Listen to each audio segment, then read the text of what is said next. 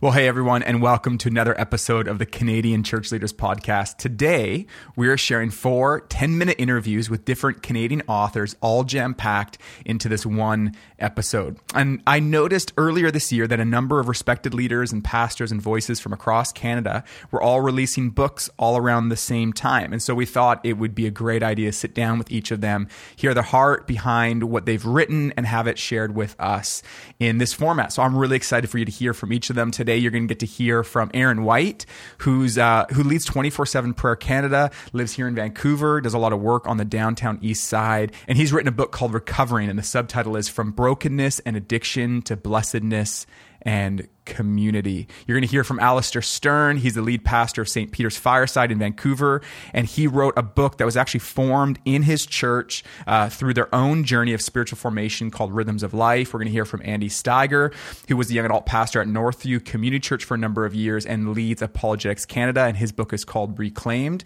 And lastly, we're going to hear from Brett Ullman from Ajax, Ontario, and he's written a book on parenting. I love chatting with each of these guys, and I know you're going to enjoy it. So let's jump into our first conversation with Aaron White.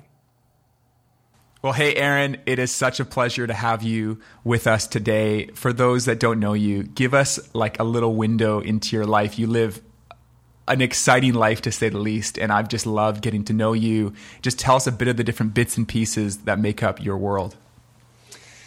Yeah, I mean, it's funny. It, it, it, looks exciting, I think, from the outside. From the inside, people say, "What does your daily day look like?" I'm like, "Well, I, you know, I get up and I have a coffee, and then see what, you know, what hits me." But um, I, I, I, oversee 24/7 Prayer Canada. Been working with 24/7 Prayer really since um, 2000 or 1999 when it first kicked off in the UK. Uh, was with the Salvation Army for most of my life, and uh, pastor in the downtown east side. I've lived in the downtown east side of Vancouver for the last 17 years, raised my family here, and I live in community in a big old community home with 13 people and a dog and a cat and a turtle and other animals, uh, kind of that we didn't invite in. Um, and uh, and then also work with Jacob's Well, which is a local faith community uh, down here, just a block away from my house near Oppenheimer Park, and uh, just kind of doing theology and prayer and life and food and stuff with with our neighbors. So when people say, "What do we do?" I think the calling on my life is to pray and to cause others to pray. But I think the calling mm. on us as a community is to pray and to be good neighbors. And that's what we've been seeking mm. to do, messing up gloriously and heroically over the last 17 years, but, but actually with lots of grace from our neighbors, uh, seeking to live that out. Hmm. For those that aren't familiar with the different aspects of the downtown east side, can you just give us a window into what makes that space unique and special and eclectic. Yeah. People often describe the downtown east side in ways that I don't like um, because it is our home, it's our neighborhood, and uh, it's a place where I have seen the, the gospel known and lived uh, and, and loved more than any other place I've ever been. Um, mm. The, the surface and it goes deep too. Uh, realities of the downtown east side is, is significant pain, um, mm. homelessness, addiction, poverty, um, the sex trafficking, um, all that stuff is real. It's it's true. You know, it's it's called the the poorest postal code in Canada, sometimes North America. It has the highest uh, intravenous drug use rate in the Western world, and these kind of things. Um, you know, from the '80s on, there's been a massive housing crisis and mental health crisis, mm-hmm. and drug crisis, uh, and all these things coming together to form a very unique community, but one where Jesus is. So when we first came to the downtown east side, as many people do, we thought, well, we're going to come and bring Jesus here and we're somewhat, you know, not discouraged but surprised to find that Jesus was already here. People knew him. Turns and out, so like, oh, now, yeah, now what are we going to do? Um, but it turns out to be a phenomenal place to meet Jesus and to go hmm. deeper with Jesus, and so that's why we stayed. And uh, so we just, you know, seek to love our, our neighbors, very eclectic and unique and beautiful neighbors yeah. in that way. And when people come to visit now, I just give them tours of beauty. I just say where the mm. beauty is in this neighborhood. So Hmm. Well, I appreciate you so much. One of the things that stands out to me about you is this unique mix of your your pastor who's led church before, planted church, Um, you're a practitioner, like you're deeply theological, insightful, philosophical. You're a writer and thought leader, but you live it. It comes out of a deep place of um, living into the story that you're trying to tell with pen, with paper, with every part of your life. And you're someone who takes prayer seriously, and um, you have a contagious effect on people, and it's to pray more, love God more, and um, there's so many things I'd love to chat with you about for those listening. If you don't know about 24 7 prayer, take a deep dive. We'll have links to in our bio. You don't have to, in, in the show notes, you don't have to go there though. You can just Google 24 7 prayer Canada. You'll find tons. Been deeply impacted by Pete Greig, who's founder of it. Uh, but I want uh, just to take a bit of time to chat about this book that's just recently come out that you wrote, Aaron. This feels like, um, I really feel like this is a book that is shaping my thinking it's called Recovering. The subtext is from brokenness and addiction to blessedness and community. And lots could be said about this book. I want to ask you why you think this message of this book is timely and important for pastors to be thinking about today. Mm-hmm. Well, I mean, again, sort of a surface answer to that is we are in the midst of a health crisis. Uh, let's call it a health crisis, an opioid crisis. So here in BC, you know, during this whole lockdown COVID stuff, um, which is real and and dangerous, we have to take that seriously. But we, the numbers of of deaths to COVID have just utterly paled to the number of deaths to overdose. Mm-hmm. Like it's like 175 to four on some months. And this so is that, just here in British Columbia, right? Just in British Columbia. Yeah. Yeah. And and uh, and and that's been people have been paying a little bit of attention, but this has been going for three years of just staggering levels of death. We've been involved in so many funerals of people mm-hmm. who've died according to the, uh, from these opioids. That's a reality that we have to deal with, and that every pastor in Canada has to accept that it's not something else. It's not another place. It's not just the downtown east side where this is happening. Um, in fact, most of the deaths typically are not in the downtown east side. They're mm. in hmm. other places in BC because people down here use outside or in, in sort of relatively safer places. And people bring, I have a friend who's brought two people back to life in the last three weeks um, with, with Naloxone. So, um, you know, it's a reality everywhere. There are people in your congregation who are addicted to drugs and alcohol. But the deeper point of the book is that we tend to separate drugs and alcohol from all of our other attachments and addictions and they actually come from the same place.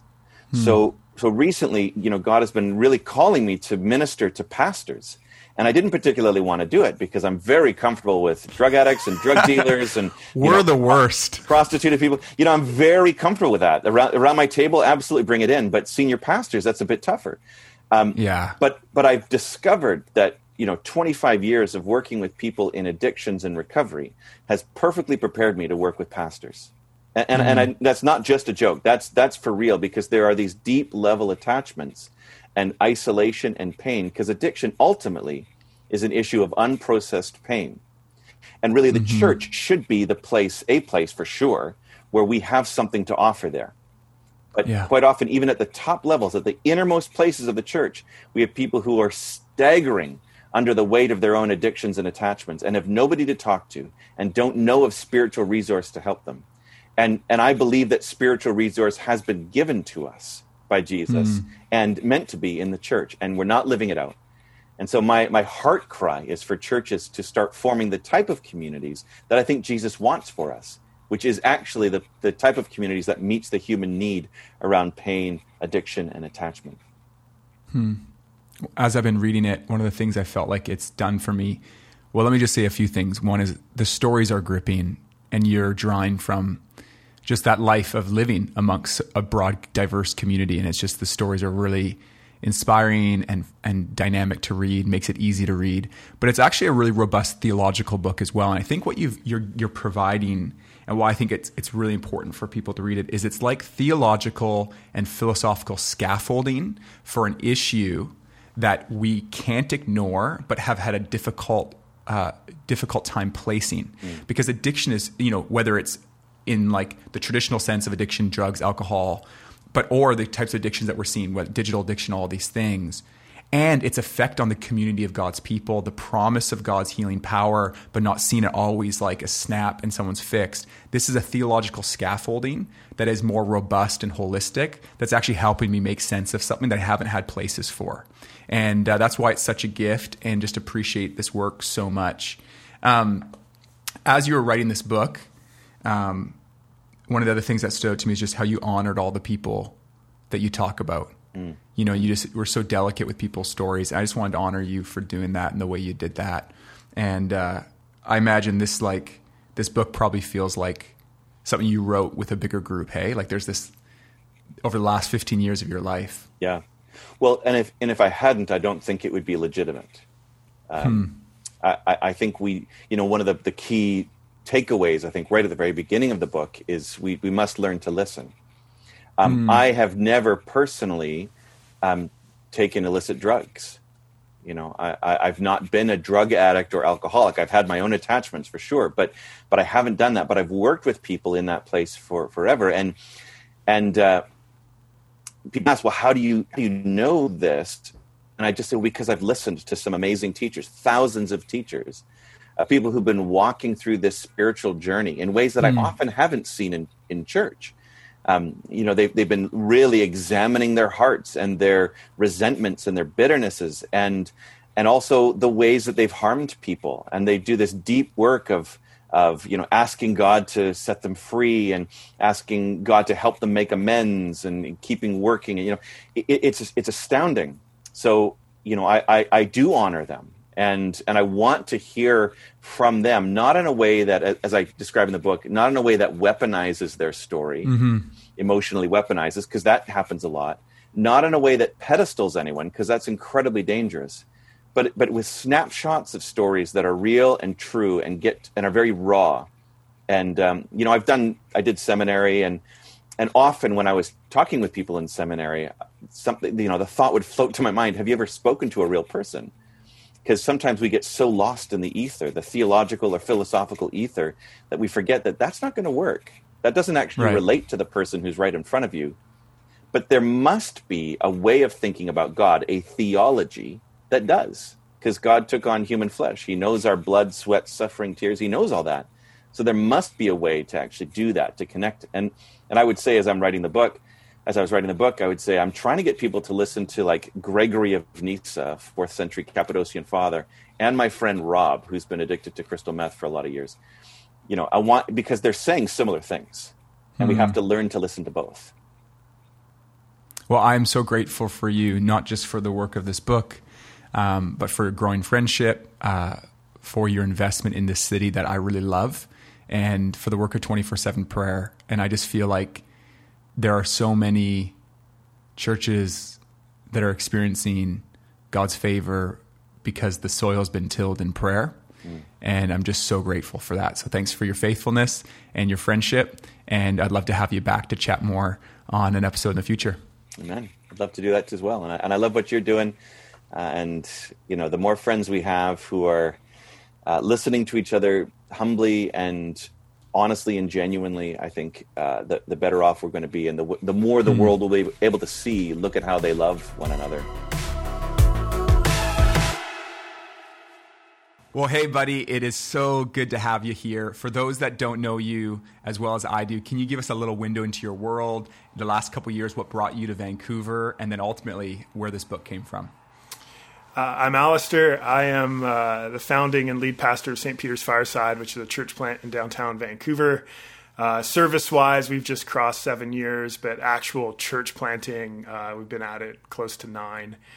Uh, married uh, to my wife, who is an incredible clinical counselor, and part of church planting for us was starting a counseling studio in Vancouver. Wow! And and she's brilliant at that. We've got two young daughters. Um, I'm uh, the chair for church planting in my denomination, the Anglican Network in Canada. So, uh, quite involved there, and uh, also affiliated with Redeemer City to City in New York. And so, I've done a lot of training with church planters using Tim Keller's material, Center Church, or the earlier versions of that. And uh, have a passion for that, just investing into church plants and having done it myself and, and sharing all the things that you definitely shouldn't do, that kind of thing. Um, I love it and so uh, yeah, we live downtown. uh, and and trying our best to love this city and and to love it well and Yeah. the, the challenges that come with that. Now, before Vancouver, where were you at? Uh, so I grew up in Victoria, and I did my undergraduate in Vancouver, and uh, it was in graphic design, and then that took me to Orlando, Florida, uh, to work at Relevant Magazine, and so I was their creative director for a while. And it was while I was in Florida that I started discerning a call to church planting. Um, the first church I ever joined, so I, be- I became a Christian later in life. Uh, the first church I ever joined was a church plant in East Vancouver. And this was like during the emergent phase. I didn't know what emergent was, but uh, they met in a house on Tuesdays and didn't do anything on Sundays. Wild, radical stuff. Oh, radical. Uh, and essentially, it was like a really fancy community group. And uh, I loved it. I just fell in love Wow. with the church and the, the pastor discipling me. And when I moved to Florida, uh, it was the first time I really went to a church that wasn't a house church. So uh, actually, AJ Sherrill, uh, who um, he just wrote a book too, but uh, he was the pastor of this church at the time, and he had just taken Wow. over from John Tyson. So it's a church called Status, and their website was wearestatus.com. And uh, oh no, what's your status? And uh, I just remembered like like my mind was blown. So I walked into Yeah. this room, and there was like 800 people, and I'm used to hanging out with like 12 and there were lights and smoke and like epic music and AJ just preached like a ripper of a sermon and I was like what where am I like this is America and um and so I found a, a church a bit smaller and and connected with it and the irony is like small was like 300 people so like 5 6 years later I'm still at that church and it's 5500 you know so I, I have an interesting U.S. church experience, all very positive, actually. Um, Mm, cool. but I, I just started going to seminary in the evenings like as a hobby i just just i love the bible i wanted to learn more uh, and march 11th 2007 i just had this encounter with the lord and I, I just i knew he was calling me to preach that jesus is alive and to give my life to that so uh, Hmm. Oh, I I, love started transitioning out of design and into ministry and then yeah in 20 beginning of 2012 we moved to vancouver to church plant It's amazing. And I think what stands out to me hearing your story and knowing you, this book, Rhythms for Life, which I just can't encourage people more to grab hold of. It felt to me, and I know this is part of the story, that this really came out of the real work of pastoring. It didn't start as like, oh, I want to write a book. It started as I want to shape people. And so I'd love just to hear a bit more about that. Sure. So we we're an Anglican church. We're we're what they would call low church. So if if someone visited our church, um, most evangelicals are like, "This is way too Catholic for me," and then like most like Anglicans are like, "This is way too like low church for me." I say that because we we felt this tension early on in the, the the first few years of like, well, how do we draw upon this rich heritage of the Book of Common Prayer? Like, it's an incredible resource, but it's also like very hard to to learn and get mm-hmm. into. And so we created our own version of the daily offices of morning and evening prayer. And it was just this small booklet that we made and and printed and it just like people loved it and and just mm. started using it. It was unifying our church in morning and evening prayer. Uh, and so, seeing its success, we thought, well, what's another resource from the Book of Common Prayer that we could draw upon for discipleship? And uh, there's two pages in the back of the Book of Common Prayer, like just tucked away, on how to create a rule for life, which comes out of the Benedictine tradition of of really naming what are your spiritual practices and and committing to them. And I sat down with our team and I said, well, how do we how do we help take spiritual practices like reading scripture, prayer, uh, confessing to friends, or developing spiritual friendship, you name it, and actually like connect it to the core issues of formation? Because it's one thing to say like read your Bible, but it's another thing to read it in a way that it's forming you into who God made you to be. And so we we wrote this book collaboratively as a team, and the first half um, explores identity, gifts, uh, values, uh, roles, and purpose. And and it's in light of who God made you to be that then you should start thinking, well, what spiritual disciplines do I need to thrive in Christ? And so we talk about upward to God, inward to self, within community, and out in mission.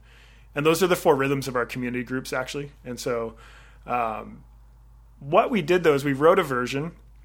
This is three years ago, and then we got 20 or so people from our church and took them away on a retreat and went through the material and then had them fill out like a really detailed survey. And so we got about 70 pages of feedback on hmm. here's how this connected with me, here's how it didn't, here's how it could be improved, here's what I think you maybe should address or something you overlooked.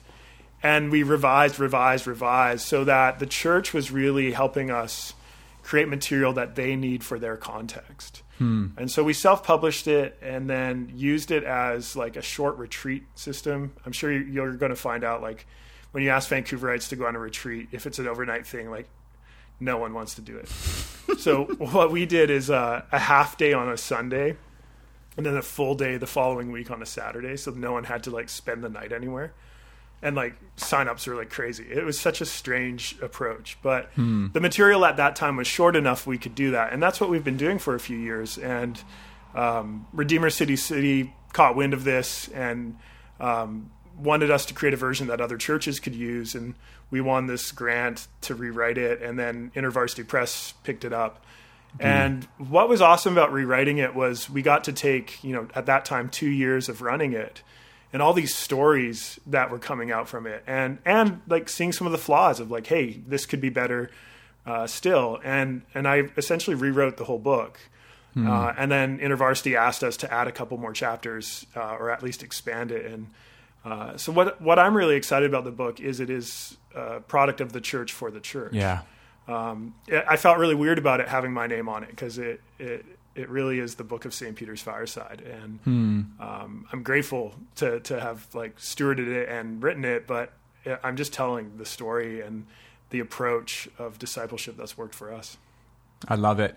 Uh, really grateful for you, inspired by your work here in Vancouver. Really drawn to the task of forming and grateful that there's uh, literature that has been shaped the way you describe because I think there is a propensity sometimes towards a book with a good idea being written outside the context of local church. And while it has good ideas, sometimes it just doesn't work in practice. It's going up and against, like you said, the different tensions that people feel about overnight retreats and practical things. And so I just think this is an incredible gift. We're going to make it really easy for people to find links to it.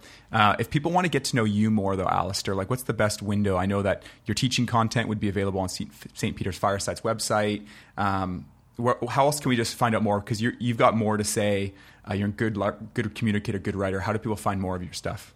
Yeah, that's a that's a good question. I, I write occasionally for for various sites. Um, I'm I'm actually a little bit of an online recluse. Like I do have a presence, but like I, it's just not like I wrestle with it. And so I mean I'm on Instagram and Facebook and I'm mostly like making fun of hand gestures though and like talking about barbecue. Um, so you know Al- AlastairSterne.com exists and I, I, I, will plug that Rhythms for Life has a, a free work, a digital companion Oh, brilliant. That once again was designed and written by members of our community so that it's like, it's not just like, here's a few questions to talk about the book, but like, here's a deep formative process that if a, a small group of people want to read a book together, but actually be deeply shaped and formed by the Spirit, uh, use this material. It's, it's fantastic. And, and it, it came out of my doctoral research. And so we're, we're actually measuring a few beta groups that are using it. We're, we're taking these cool. measurements of what was their flourishing before,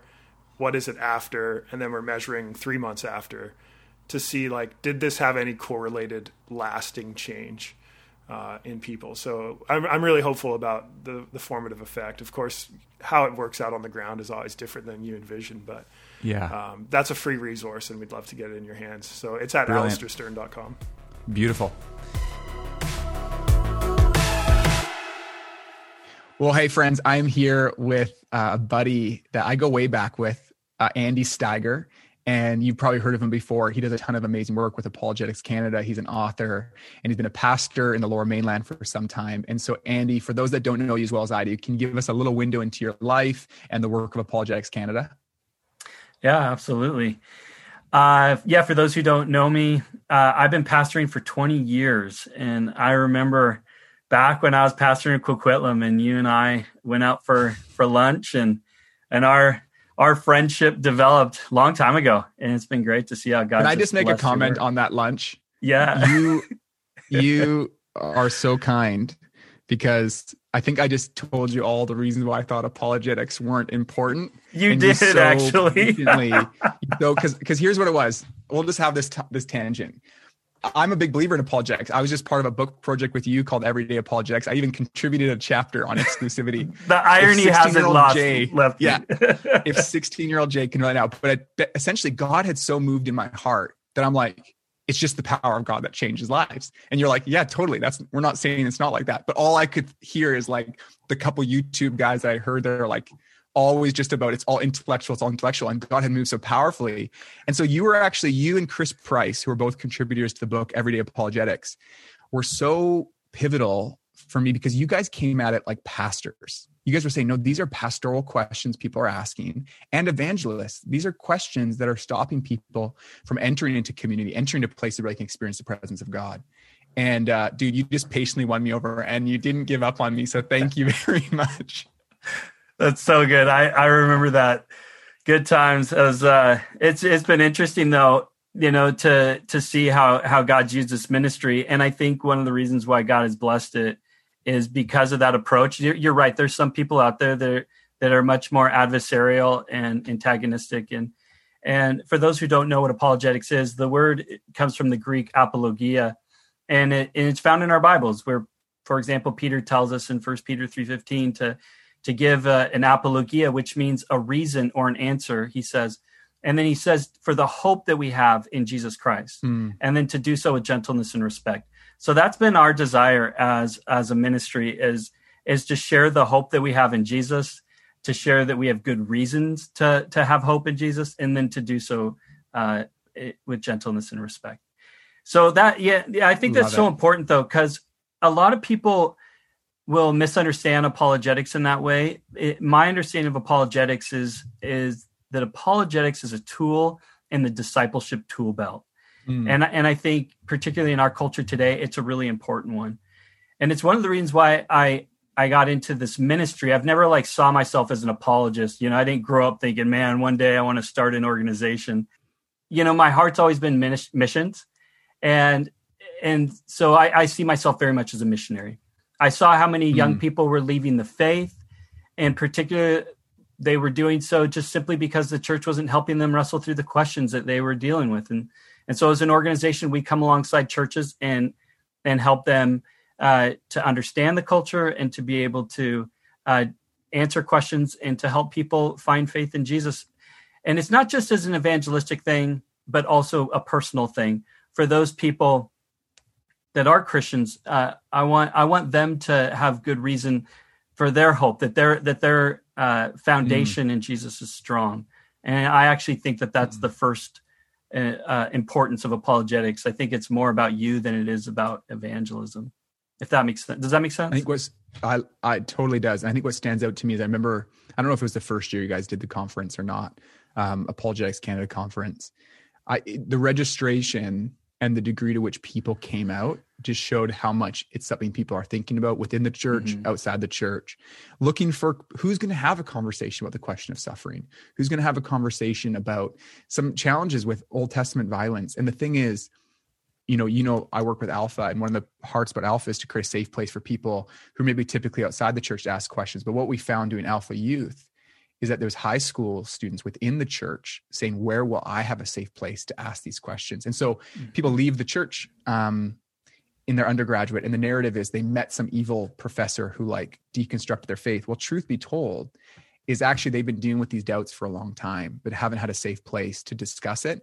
And it's not that the doubts are just satisfied by one one-hour lecture by mm-hmm. you know Lee Strobel However, to be in an environment where there are legitimate thoughts contributed, thoughtful people contributing to the conversation, say, I'm not the only one asking. You know, so you guys have done the conference, but you guys also have a podcast. Mm-hmm. Uh, what are some other arms of the ministries that people could connect in with Apologetics Canada? Yeah, so like you said, we've been doing uh, events both in British Columbia and elsewhere across Canada, including uh, Ontario, such as in Toronto and Barrie uh, for the last 10 years. So we're we'll always be doing events. You'll see us. We got some new stuff coming up. We're actually going to be shaking things up because we've been doing it for the last 10 years. So there's going to be uh, some new events that we're going to be that we're going to be doing. Uh, we also have a lot number of uh, videos that we've created and will continue to create.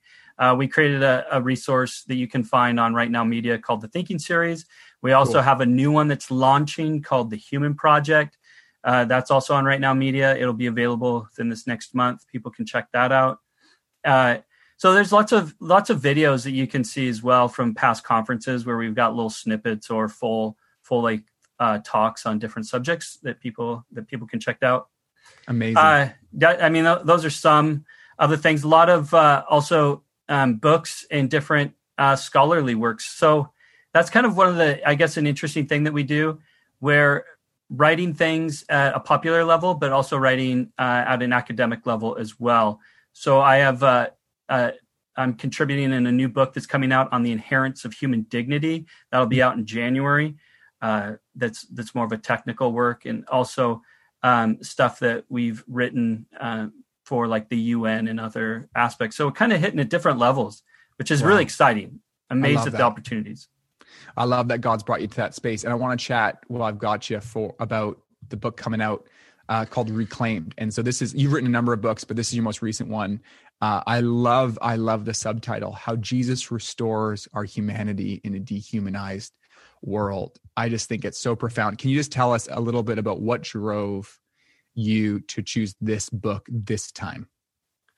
Yeah, I was interesting. I started writing this book six years ago, and wow. the the way that it got started was I did a series of coffee shop talks in uh, Port Moody, which is here in British Columbia, and they the, for the thinking series they went so well that the coffee shop owner made some money on it and said hey would you guys do another one of these coffee shop talks? And and i'm like sure i'll do one more. And there was the zombie walk happening in vancouver they had had a number of these zombie walks and so i, I said okay i'll talk on taming zombies and other evidence for the soul and in those talks and and since after that i did i actually interviewed zombies as a part of one of the zombie walks and and got got talking with people and started realizing two things. One is I realized that dealing with the subject of humanization and dehumanization is an opportunity to share the gospel because there's a lot of common interests within our secular culture on issues of justice and issues of you know condemning dehumanization but one of the real ironies in our culture today is there's plenty of books written on the dangers of dehumanization, and there is virtually nothing on the subject of humanization, particularly in uh, in our world today. The the concept of how to explain what a human being is uh, is without without God, without appealing to something more than just you know random uh, a random or determined universe. There, there's very there's very few options out there and so I, I, I also realize that there's a lot of danger in hmm. regards mm. to this. So we know that dehumanization is bad. We know that it leads to all sorts of horrific evils. Yet, you know, who's making the case for what humanization is and what a human being actually is and what will lead to compassion? You know, what what will lead to us uh, seeing each other correctly? And so mm. a lot of this then came out of my doctoral work. So I've, I've just done five years of PhD work at, with Aberdeen University. Uh, just just coming out of that, my dissertation's been submitted, and a lot of my work uh, was looking at pre and post World War II with regards to the dehumanization that took place that mm. was happening from a scientific perspective. which a lot of people don't realize that that was the underbelly of all those horrific deeds that happened, the the foundation was very scientific, and so th- the interesting aspect is is we we condemned a lot of you know the acts that happened but the foundation is still there there's still mm. huge issues in our secular culture and the ways in which uh, we see the world that have that that are that are really concerning that are dehumanizing and, mm. and need to be addressed. And and so my argument is that a lot of the polarization that we're seeing in our world today, and a lot of the the uh, cultural uh, issues. I mean, I'm from the United States, and my family are still there, so I, have got like this Canadian American uh, experience, and so I, I see how split they are down in the U.S., but I also see how split and divided we are here in Canada. And the uh, the way, and, and I guess what I'm trying to say is, is one of the things that starts to get concerning is the way that we're seeing each other hmm. is not is not good, and every time that we've seen acts of violence, it is always precipitated by uh, a lack of of seeing each other, a lack of seeing our humanity.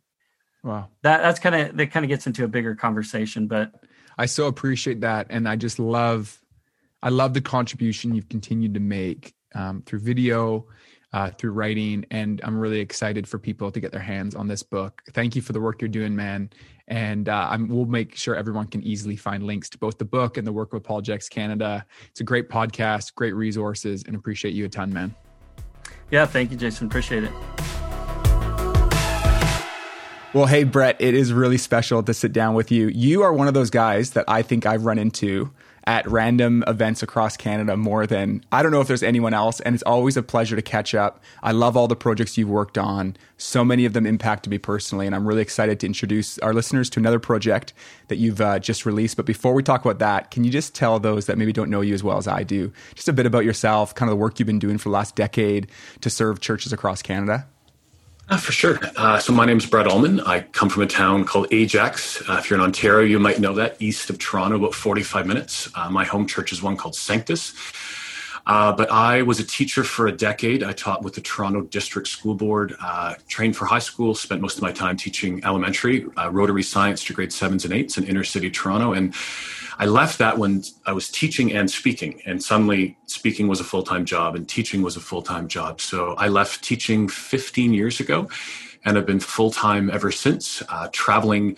And I travel predominantly in Canada, probably 95%, speaking on issues that I often say I think we sometimes forget to talk about. Mental health is probably my largest conversation. That's also my struggle as well. I had a breakdown after finishing my master's uh, but mental health, parenting, which is my new conversations, and some of the tougher topics pornography, sexuality like how do we look at getting a biblical worldview of healthy sexuality? Uh, dating, media, and everything I do a lot these days is on a new talk I'm doing called Men Navigating Everything. I just posted mm. a hmm. video this morning on that, like looking at how do we as men look at being better men? Because it's so much like I have eight categories I'm kind of looking at it, like men, fathers, husbands, you know, physical health, mental health, spiritual health, and just looking at how do we how do we help men move forward? And so, uh, hmm. yeah, traveling. I say traveling and speaker. You and I know that's kind of not really happening a lot right now. So I'm that's more of a pre COVID. Yeah, I'm now a Zoom and Ecamm kind of speaker, but uh, one day we back on the road. But yeah, that's a bit about me. Oh, I'm married with two kids. Uh, uh, my wife Dawn, she's a nurse, and my daughter Zoe's in first year university. She's at a school called Western, and my son Ben is in grade 12. So both kids who've got a lot of loss in the past year. Yeah.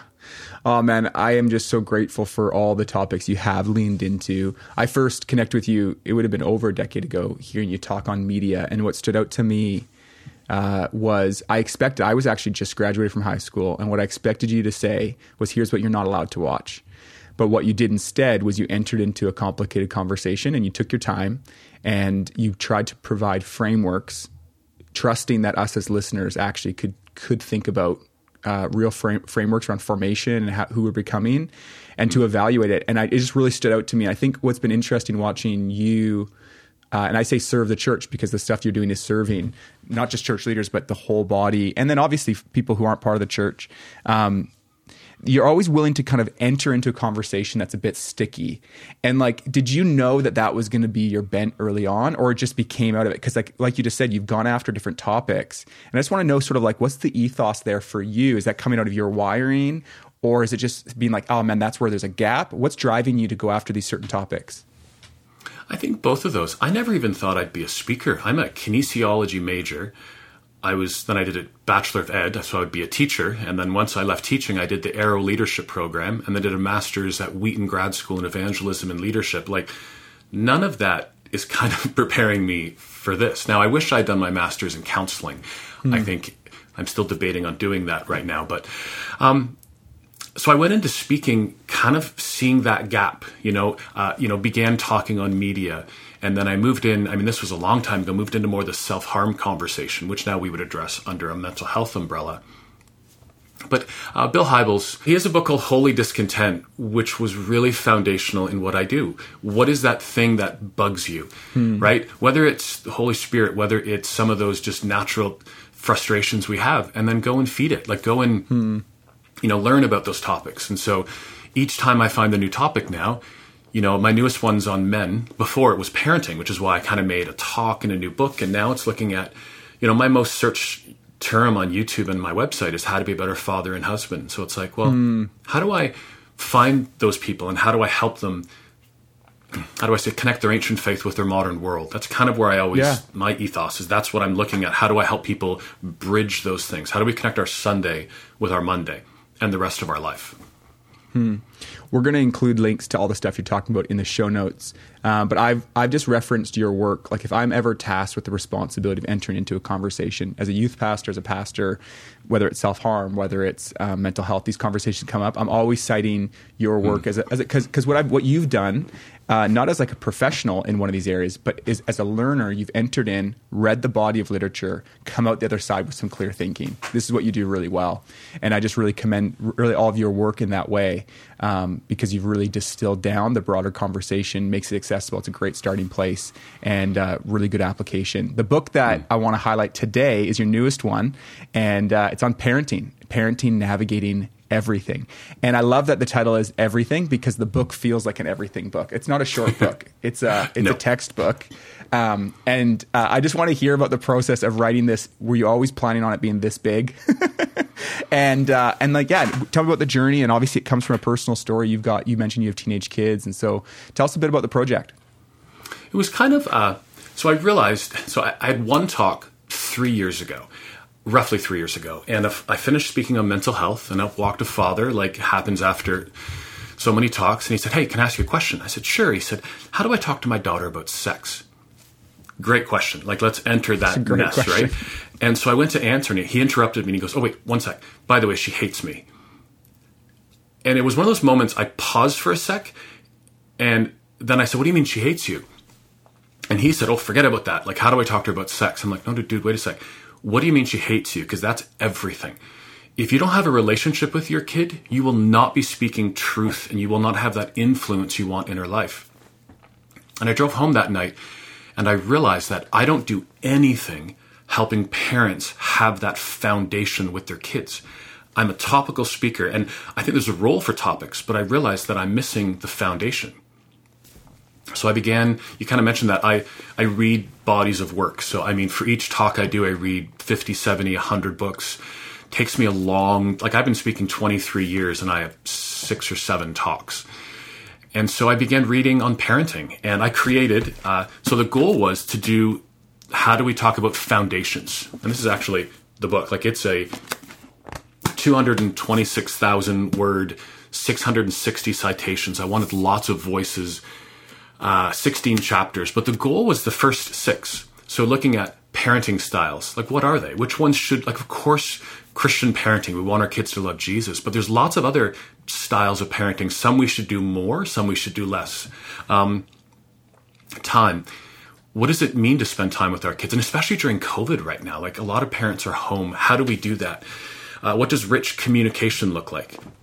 Do our kids only think we love them when they're you know following our rules and getting good grades? What does unconditional love mean? And then discipline. How does that work? And i'm a firm believer that we get discipline wrong a lot. I think discipline's about teaching. It's it's not about punishment. And too often we think discipline is punishment. And so that was kind of and the idea to a progression of parenting. I mean you have younger kids. How you parent and even how I parent my teenager and my daughter away at university, it's different. There's a progression.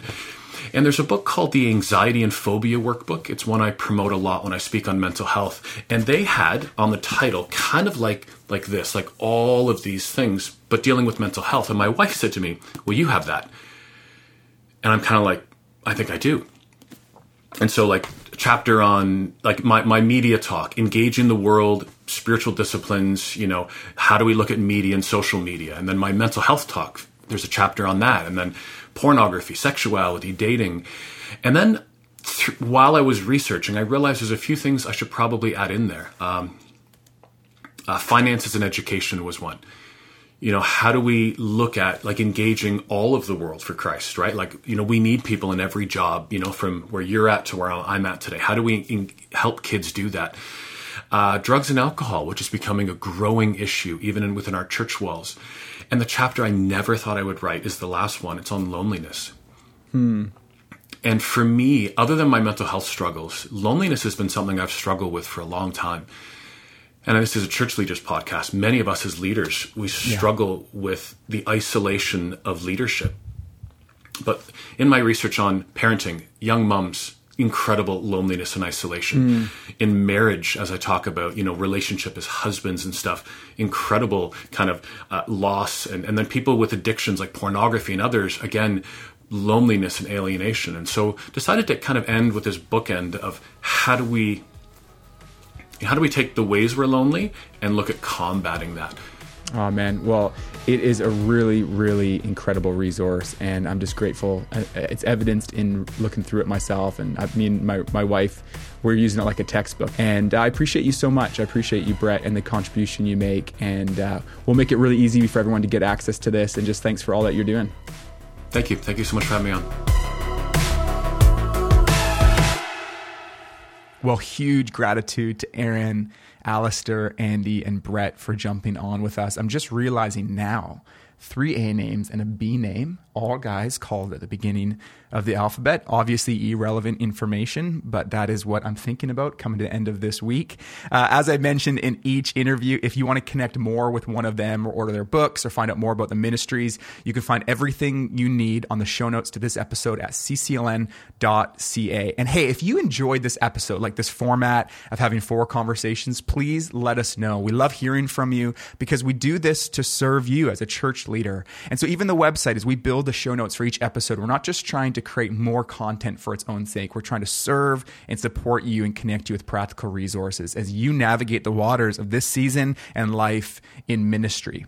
Now, next week, we're releasing another special episode that we've been looking forward to for a while. We're calling it The Best of 2020. Our team has put together a compilation of our favorite moments on the podcast from this past year. And 2020 has been I think, to say the least, a unique year. I don't even know how to describe this year, but we're coming to the end of it. And over this last year, our team has released 40 episodes of this podcast, each week sitting down with some of the leading voices of churches across Canada and around the world. And they've all shared really profound wisdom and experience as they're navigating this time in life in ministry. And so we're excited to share some of the most inspiring and thought provoking clips from those conversations. We hope it encourages you as you listen along. Okay, that is all from from us today. Thank you so much for tuning in, and we hope to see you soon.